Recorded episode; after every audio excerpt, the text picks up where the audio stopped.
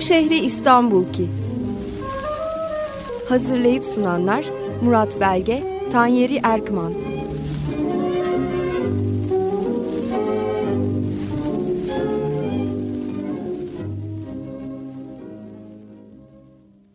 İyi günler e, sevgili dinleyiciler, iyi pazarlar. Burası 94.9 Açık Radyo.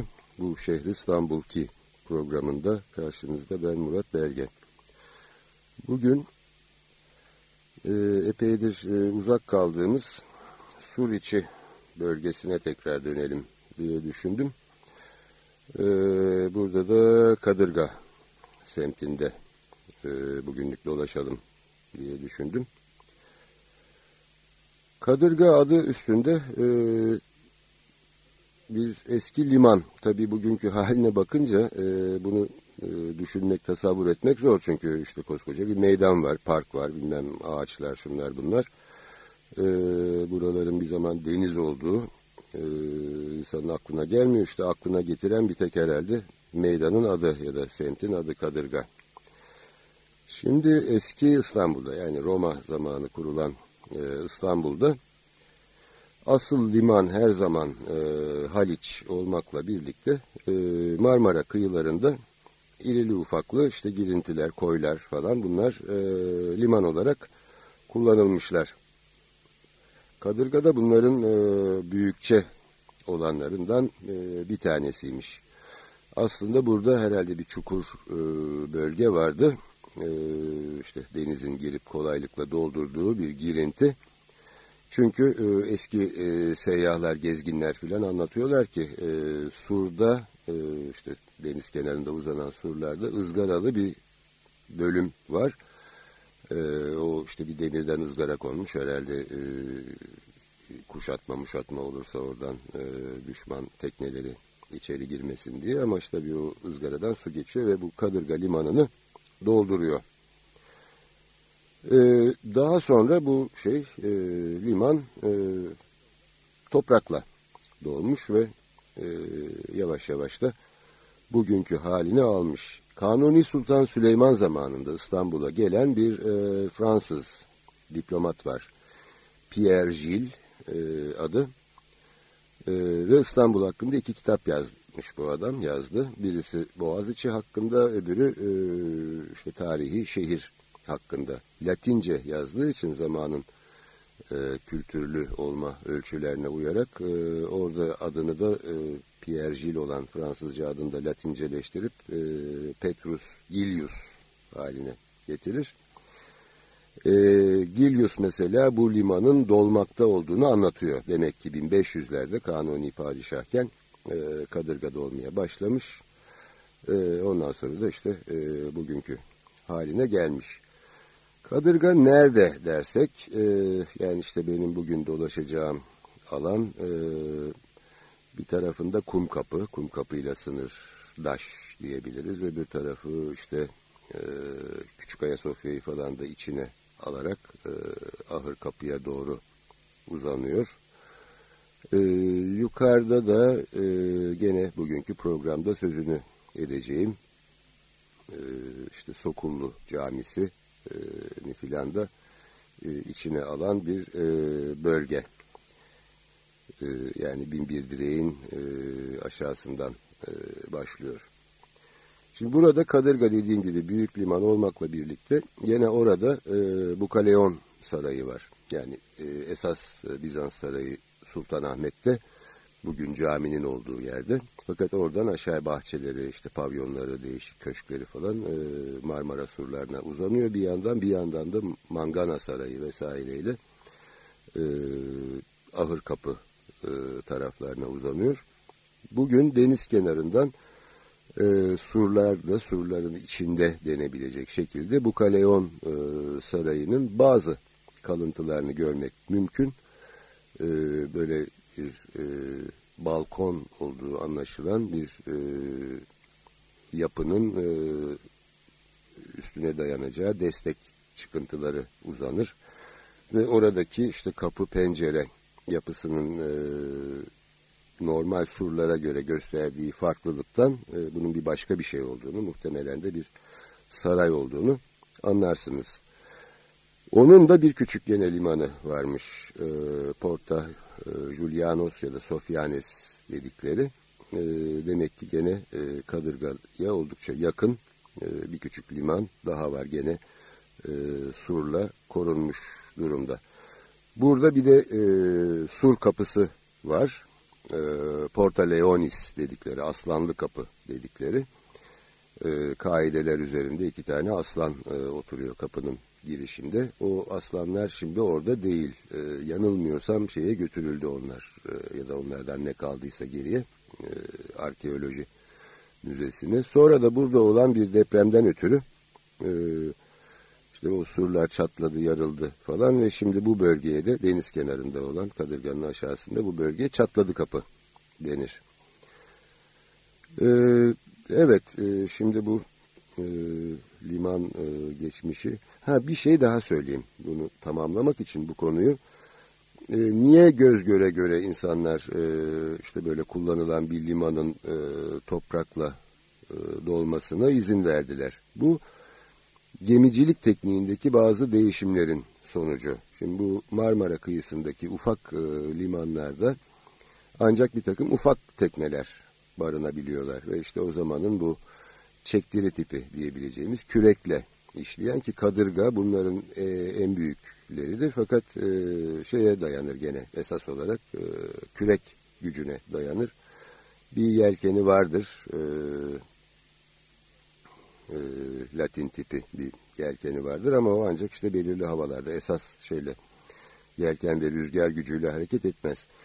E, ama işte e, kanuni zamanı diyoruz olmaya başladı 1500'ler. E, bu tarihte artık e, hem de epey bir zamandan beri 1400'lerin sonlarından beri büyük kalyon tipi e, tekneler e, savaş teknolojisi için elverişli araç kabul ediliyor kadırgaların e, yavaş yavaş ömrü dolmaya başlıyor. Dolayısıyla onların barındığı bu limanları e, gene işte liman olarak açık tutmak gereği ortadan kalkıyor, kullanılmaz hale geliyor. Tabi buralara, bu küçük yerlere, o koskoca kalyonların girmesine de imkan yok. E, onun için zamanla bu şeyler, e, limanlar e, dediğim gibi işte toprakla e, dolmuş e, ve meskun semtler haline gelmiş. Şimdi e, kadırga e, geleneksel e, genellikle bir e, Türk mahallesi, Osmanlı e, Müslüman Türk mahallesi karakterlerini gösterir. Tabii içinde gayrimüslim cepler e, İstanbul'un her yerinde olduğu gibi vardır. Bu geleneksel e, havasına dayanarak ben de e, programın ilk e, müzik parçasında Hafız Sami'den bir gazelle başlayacağım.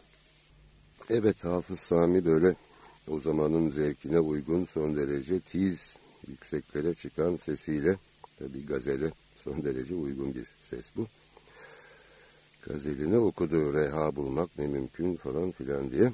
Ee, şimdi bu gezdiğimiz semtin limanına geçtik. Liman kısmını ve geçmişini. Ee, Osmanlı e, eseri olarak burada bulunan bu e, çevre içinde bulunan başlıca anıt, anıtsal yapı diyelim, e, Sokullu Camii. Üç padişaha e, sadrazamlık yapan Kanuni'nin son yıllarından başlayarak e, Sokullu Mehmet Paşa, İmparatorluğun başka birçok yerinde de böyle e, hayır e, eserleri yaptırmış. İstanbul'da iki tane camisi var. Bunlardan biri Azap Kapı'dadır. İkincisi de işte bu Kadırga'daki camidir. İkisini de e, tabii dönemin e, inanılmaz mimari dehası e, Mimar Sinan inşa etmiş. İkisi de ilginç binalardır. Bence Kadırga'daki e, daha da sevimli bir yapıdır. Şimdi İstanbul'da tabii bu e, hanedanın yaptırdığı yani padişah vakıfların ve ailelerinin yaptırdığı daha büyük çapta camilerden sonra sadrazam camileri diyebileceğimiz bir dizi e, daha mütevazi e, ama e, aynı zamanda da her biri önemli sanat eserleri olan bir dizi cami görülür. İşte bu Sokullu camileri bunlardandır. Rüstem Paşa, e, Cerrah Paşa, e, Hekimoğlu Ali Paşa, vesaire gibi böyle güzel e, sadrazam camileri bulunur. Kadırga'daki bu bölge, caminin kurulduğu bölge gayet engebeli, böyle dik yokuş falan bir yer.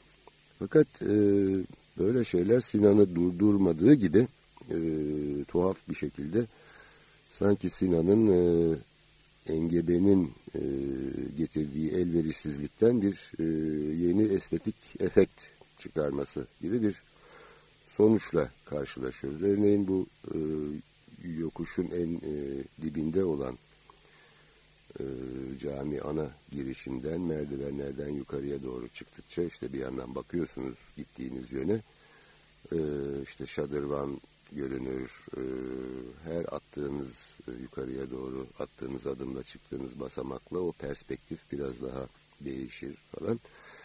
E, yani son derece e, ustaca kullanılmış e, bu şey e, kod farkı. Ve bu sadece bir camide değil, e, bir külliye. Sokullu'nun buradaki e, eseri. Ve e, bu külliye bitemeden Sokullu ölmüş. Malum işte bir e, meczup bir adam tarafından bıçaklanarak bir, bir tür suikasta kurban gider. Daha sonra karısı camiyi tamamlattırmış. 1570'lerde bitmiş oluyor. Medresesi var. Yani cami avlusu e, aynı zamanda bir işte hücreleriyle bir medrese. E, dediğim merdiven işte tırmandığınız merdivenin üzerindeki yapıda bu medresenin dershanesi. Merdiveni çıkıyorsunuz avluya geliyorsunuz. İşte şadırvan e, güzelim İznik çinileri daha çok laciverdin e, egemen olduğu e, şeyler e, hatlarda olan e, Çiniler caminin dışına da taşmış durumda. Caminin mimari özelliği e, altıgen planlı olmasıdır. E, Sinan'ın böyle altıgen üzerinde çeşitli çalışmaları var. Belki bunların en güzeli e, şeyde e, Üsküdar'da Atik Valide e, Camii Üsküdar'dan söz et e, Üsküdar'ı yaptığımız programda sözü geçmişti. Ayrıca Topkapı'da Ahmet Paşa Camii de gene çok güzel örneklerden biridir. Altıgen e, yani kubbe ağırlığının altı dayanak üzerine oturtulduğu camilerde e, genellikle e, caminin e, tabanı dikdörtgen olur ve bu dikdörtgen yanlara doğru uzar. Yani mihraba doğru uzayan bir tip değil, e, tersini iki kanadı genişler. E, burada da bunu görüyoruz. E, mihrap e, son derece güzel çinilerle e, bezenmiş. Ayrıca tavan süslemeleri e, orijinal olduğunu sanıyorum. Bunlar son derece e, zevkli. E,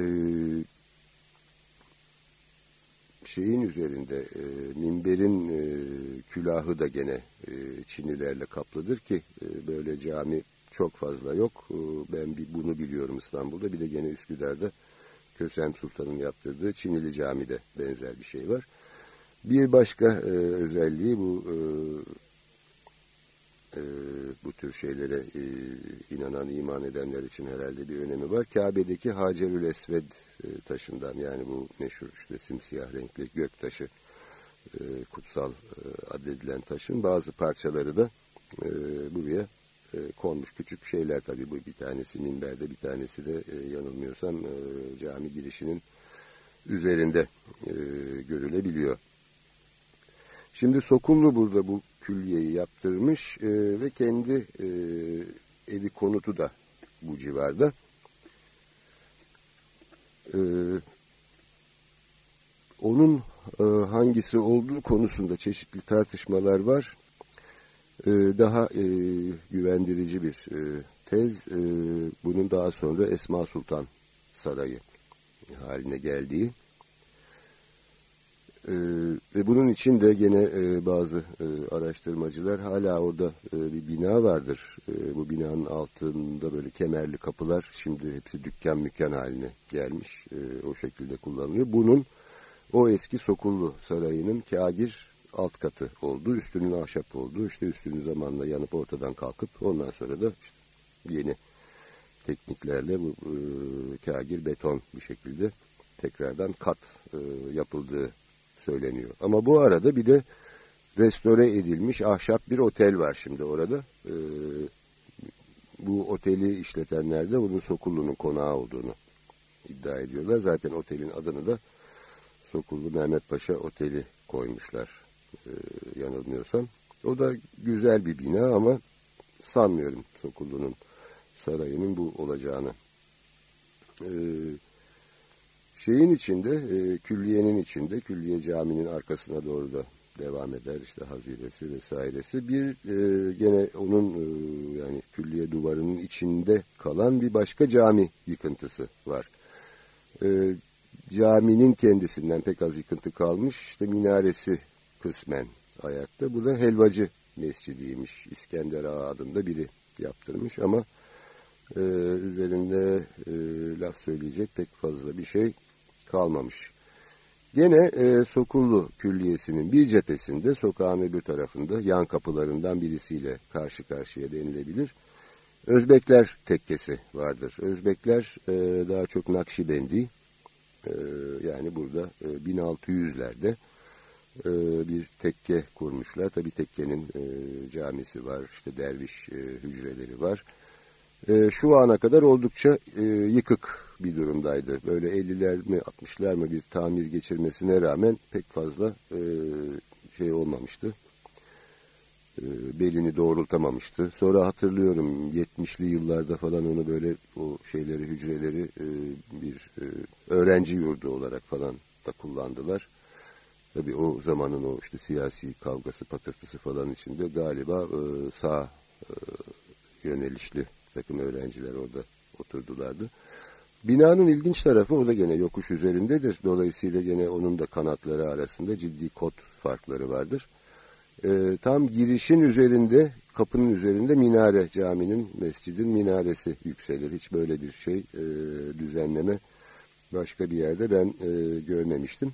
Onun altından geçerek, minarenin altından geçerek içeri girersiniz. Bir avlu gibi bir yer. Ondan sonra işte sağlı sollu dediğim e, ve aralarında şey olan, e, düzey farkı olan şeyler uzanır. Şimdi bu, bu yakınlarda restore ediliyor. Daha ciddi bir şekilde ele alındı. E, umarız bu e, başarıyla tamamlanır ve e, güzel bir e, eser ortaya çıkmış olur. Şimdi böyle Sokullu falan dedim. E, biraz o dönemlere dönerek daha önce bir kere bir e, parçalarını çalmıştım. Bu çok sevdiğim Ruhi Ayangil ve korosu. E, onlardan e, sözleri de e, 3. Murat e, Sokullu'nun şey yaptığı sadrazamlığını yaptığı 3. padişah demek ki 3 aşağı 5 yukarı tarihlerde denk düşüyor. E, ve Ali Ufki Polonya asıllı, Leh asıllı Ali Ufki'nin e, bestelerinden yaptığı e, kasetten e, Uyan Ey Gözlerimi çalacağım şimdi. Sokullu'nun binalarından, e, külliyesinden söz ettim. Biraz da kendisinden söz edeyim. Sokullu faslını biraz uzatıyorum ama Sokullu önemli bir adam olduğu için e, tutamıyorum kendimi. Sokullu döneminde aslında e, işte kanuni devri, e, fütuhat vesaire, e, imparatorluk artık e, doğal sınırlarına dayanmış gibidir. Ee, özellikle Viyana kuşatmasında e, Osmanlı'nın uğradığı başarısızlık artık e, küçük Balkan topluluklarının işte e, imparatorluğa katılmasından sonra e, kendine denk denebilecek bir güç ile e, yüz yüze gelmiş batıda. E, belki Osmanlı hala birçok bakımlardan daha güçlü e, Avusturya'dan ve e, Habsburg e, hanedanından ama o zamanın savaş koşulları içinde e, işte ordu hazırlanacak, İstanbul'da toplanacak, büyük kısmı oradan işte sefere çıkılacak, toplar çekilecek, şunlar bunlar e, işte kuşatmaya gideceksiniz. Sınırlı bir mevsim içinde e, bunu yapabilirsiniz. Ondan sonra mevsim değişince e, bunu sürdürmeye imkan yok. Tekrar geri döneceksiniz Yani orada artık pek fazla yapılacak bir şey görünmüyor. Doğu'da gene genişleyeceği kadar genişlemiş. İşte böyle bir dönemde sadrazam olan Sokullu askerlik değil bir takım ekonomik tedbirlerle imparatorluğun hayatiyetini devam ettirmek gerektiğini anlar ve bu niyetle Hazar Denizi'ne kanal açmak, ayrıca ilk olarak Süveyş kanalını e, açma projesi üzerine e, kafa yormaya başlar. Bunlar maalesef diyelim olmaz. E, belki de Osmanlı aslında çok fazla bir ekonomik rasyonelle sahip olmayan bir toplum biçimi olduğu için Sokulu da bunları zaten gerçekleştirmeye fırsat bulamadan dediğim gibi bir tuhaf e, suikast sonucu e, can verir. Ondan sonra da onun düşündüklerini e, gerçekleştirmek üzere kimse çok e, ciddi bir çabaya girmez. Bu arada e, Sapanca Gölü üzerinden Karadeniz'e gene kanal açmak e, hem de şey tarafına Marmara tarafına kanal açmak falan gibi bir takım projeler gelişmiş fakat e, bunların hiçbirisi gerçekleşmemiştir. Sokullu bildiğim kadarıyla Sırp'tır ama Bosna Sırplarından işte Sokoloviç adında bir köyden e, devşirilmiş Enderun'da yükselmiş vezir olmuş. Bu konuda da ilginç bir hikaye geliyor aklıma. Ee, Yugoslav yazar Bosnalı e, Sırp gene e, Ivo Andrić Drina Köprüsü diye bir e, ünlü roman yazmıştı. Daha sonra da Nobel e, ödülünü kazanmıştı Andrić. Orada kitabın e, sonlarına doğru artık işte bu e, kasabanın tarihini e, 19. yüzyıla getirdiğinde e, Sırp öğrenciler tartışırlar bir sahne vardır böyle. Milliyetçi Sırp öğrenci e, Osmanlı'ya öfke içinde der ki işte Osmanlı geldi bizim iliğimizi sömürdü, kanımızı emdi. İşte Sokullu Mehmet Paşa e, aslında bir Sırp çocuğudur ama Osmanlı o Sırp çocuğunu aldı. Osmanlı Devleti'nin hizmetinde e, onun yeteneklerini kullandı. E, buna karşılık işte onunla tartışan bir sosyalist öğrenci de bu dediğin doğru olabilir ama bu meseleye bir de şu açıdan bakabilirsin der. Eğer Osmanlı Devleti bu çapta, bu boyutlarda bir medeniyet kurmuş olmasaydı e, dediğin Sokollu işte Sokoloviç köyünde doğup e, işte belki çobanlık yapacak, bilmem e, buğday ekecek e, ve tarihe herhangi bir ciddi katkısı olmadan ölüp gidecek bir, bir köylü olurdu. Ee, böyle baktığın zaman da işte e, olay biraz farklı oluyor. Bu benim her zaman işte çeşitli milliyetçilik e, eğilimleri karşısındaki şu sıralar bunlardan bol bol var. Anlattığım çok bilgece bir e, bakış açısıdır. Evet şimdi gelelim bugünkü haliyle Kadırga Meydanı'na. Bu meydan dağ ve meydan çevresinde işte çeşitli yapılar var mesela bunlardan bir tanesi Kadırga Hamamı oldukça eski bir e, hamamdır. E, cadde üstünden cepheden gittiğiniz zaman bunun pek tarihi bir yapı olduğunu anlamazsınız ama arka tarafında arka sokaktan baktığınızda işte kubbeleriyle e, taştan yapısıyla bir klasik e, hamamdır. İkinci Bayezid zamanında yani demek ki oldukça erken bir dönemde e, Fatih'in oğlu.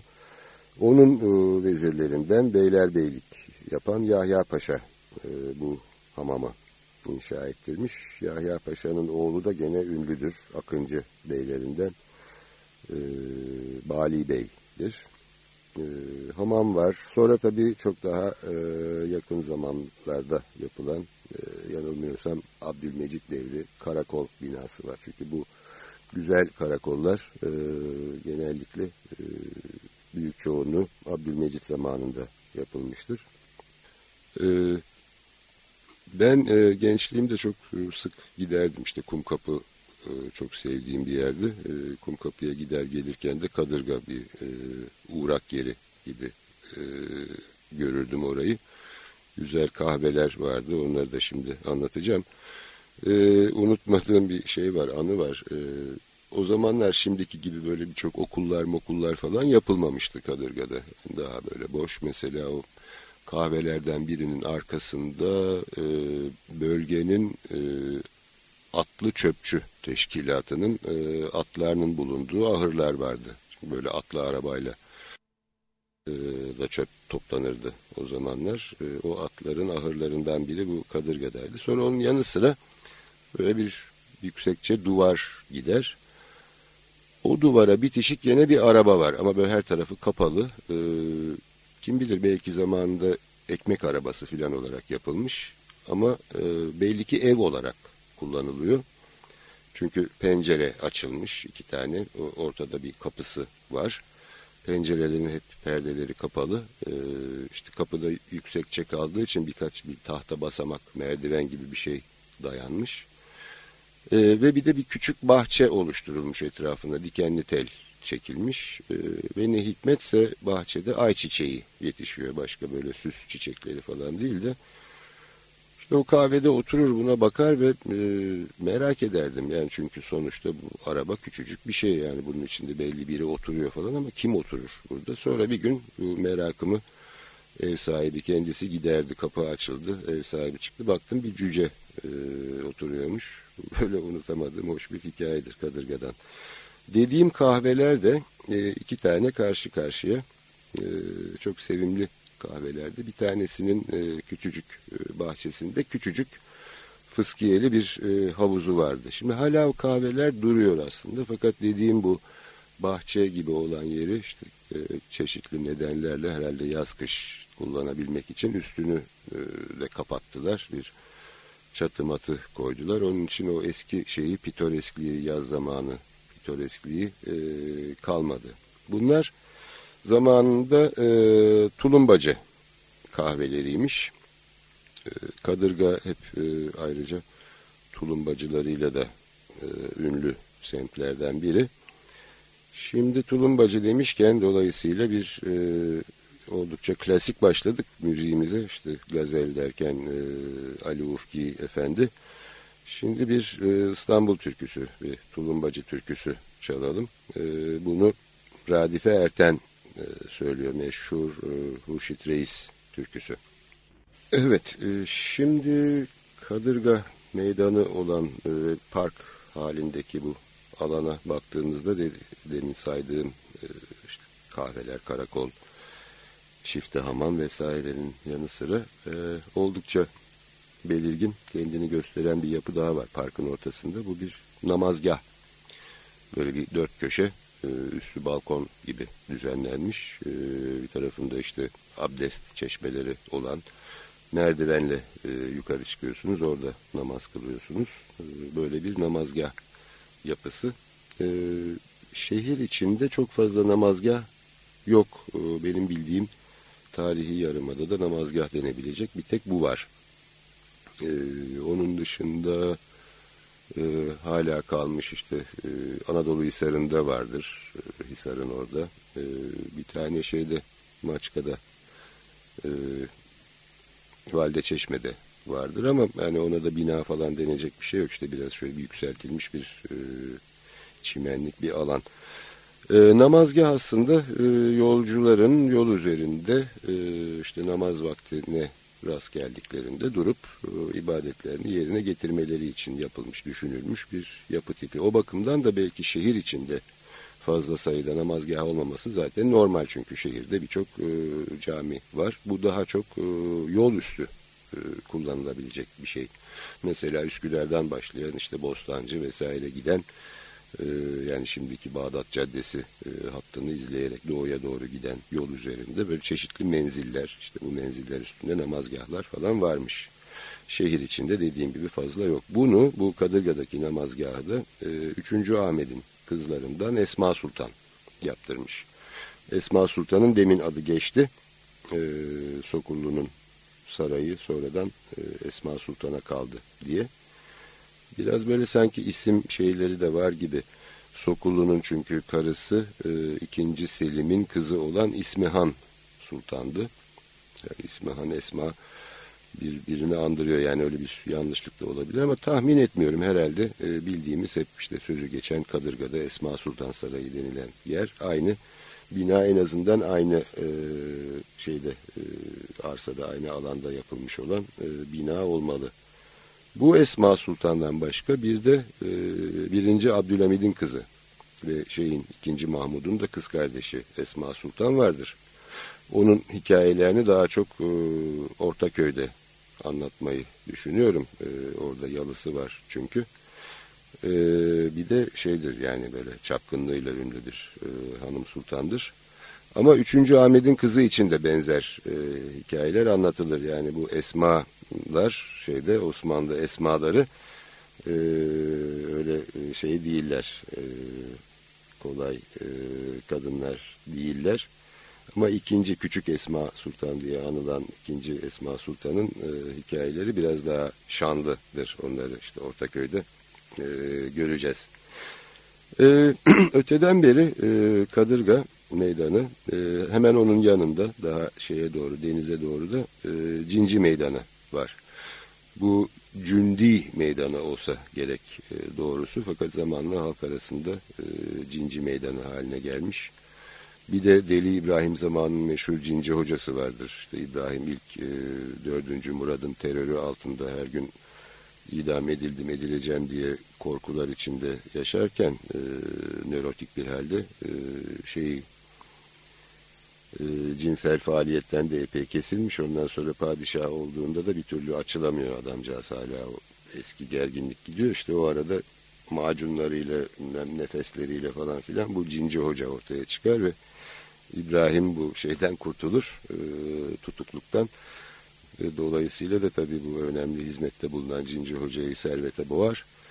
İşte orada bir müthiş bir saray yaptırır falan filan. Sonra ihtilalde Cinci Hoca da e, perişan olur gider. Acaba hani Cinci Meydanı, Cinci Hoca'nın sarayı orada mıydı yoksa ba galiba başka bir yerde. Her neyse e, işte Kadırga Meydanı, Cinci e, Meydanı e, oldukça yakın zamanlara kadar aslında İstanbul'un önemli bayram yerleriydi.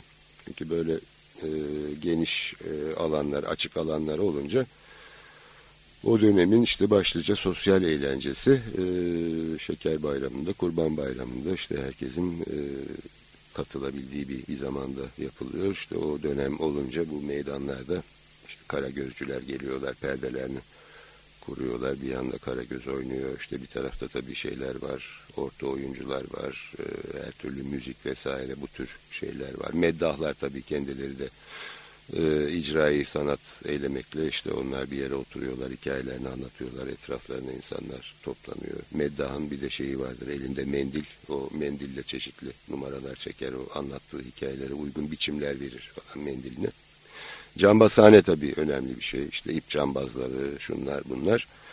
E, Kadırga'da işte böyle bir şey. E, Kadırga ve Cinci Meydanı e, bütün bu eğlencelerin e, olduğu yerler.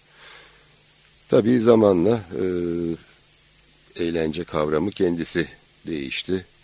Bir kere böyle işte e, bir e, yılın belli bir zamanında işte bayram gibi bir vesileyle belirli bir yerde e, yapılan bir şey olmaktan çıkıp eğlence e, İstanbul şehirleştikçe eğlence de şehirlerin çok önemli bir temel e, faaliyeti olduğu için bunlar işte kalıcılaştılar. E, daha ilk e, programda anlattığımız mesela direkler arasının oluşması işte Şehzade başında falan bu yeni e, modern diyebileceğimiz eğlencenin e, oluşmaya başlamasının e, işaretleri. E, ondan sonra da yavaş yavaş bu şeyler bayram yerleri eski e, renklerini kaybettiler. E, bugünlerde işte biraz şey nostaljik olarak işte ah eskiden bayramlar vardı ne bayramlar vardı falan denilen şeyler haline geldi. Gerçekten Osmanlı'da bayram e, Osmanlı dönemi boyunca e, toplumun bütün tabakaları için e, önemli. Mesela İd Arapçası e, işte Dolmabahçe Sarayı'nın da en önemli bölümü muayede salonudur. Yani bayramlaşmanın yapıldığı yer işte buraya padişah gelir. Bütün yerli, yabancı günlerce sürer falan. Onun fazla bir eğlencesi yoktur. Yani oldukça sıkıcı olduğu da düşünülebilir herhalde. Ayakta saatlerce duruluyor merasim halinde filan. Ama e, şeyden çıkıp e, hanedan çerçevesinden e, halkın arasına indiğinizde e, herhalde çok daha eğlenceli bir e, bayram hayatı yaşanabiliyordu bu meydanlarda. Şimdi böyle demişken e, Masters of Turkish Music diye bir kaset zamanında yapılmıştı. Amerika'da bu Türkiye'de de e, basıldı. Orada Biraz bu bayram eğlencelerini andıran e, Mani var. Gülistan Hanım adında biri. E, Mani söylüyor bir e, zurna refakatiyle ve bir de bir ne olduğu tam çözülememiş bir davul refakatinde. Burada mani işte biraz gazel falan gibi yani improvize bir şey klasik e, edaya yakın. Onun hemen arkasından da Zurnacı Halil'den bir e, parça. E, çünkü e, İstanbul halkı her zaman dışarıdan gelen insanlarla e, takviye ol, olmuştu. Belki şimdiki kadar olmasa da büyük kalabalıklar halinde. Dolayısıyla bu bayram zamanları e, işte böyle zurnacıların falan da olduğu ve folklor diyebileceğimiz şeyinde yani Anadolu folklorunun da e, İstanbul'da biraz daha fazla duyulduğu bir zamandı. Şimdi bu Masters of Turkish Music'ten üst üste Mani ve Zurnacı Halil'i dinleyeceğiz. Evet işte böyle bayram eğlenceleri, davullar, zurnalar.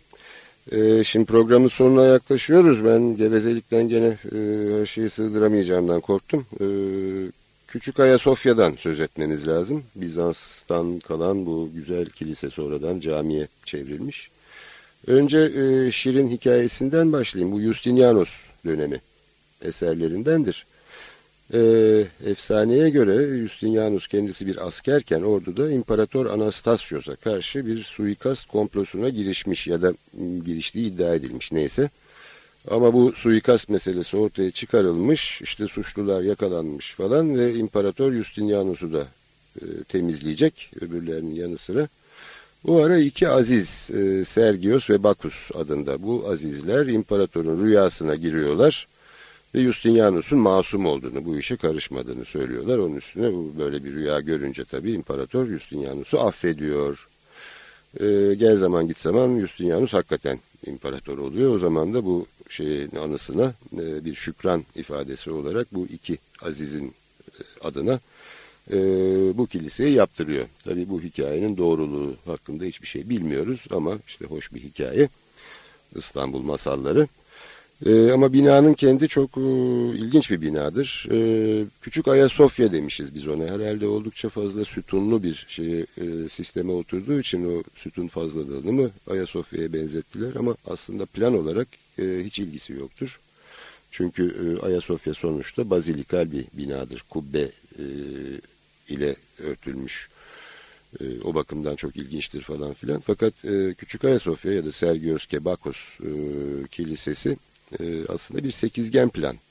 E, dört kemer, dört yarım kubbe e, sıra ile birbirini izleyerek gidiyor. E, tabii bir daireye de en yakın sekizgen e, köşegenler arasında. Kubbe bu sekizgenin üzerine oturuyor. Dolayısıyla da e, e, Mimar Sinan'ın aslında cami mimarisi içinde e, özgün e, katkılarından biri olan Rüstem Paşa'da e, demin sözünü ettiğim Azap Kapı'daki Sokulu Camisi'nde ve tabii hepsinden önemlisi Edirne Selimiye'de uyguladığı sekizgen planın e, ilk e, fikri tohumunun e, bu Küçük Ayasofya'dan geldiği söylenebilir. Zamanında tabii kilise e, olduğu sıralarda son derece şıkmış içi de.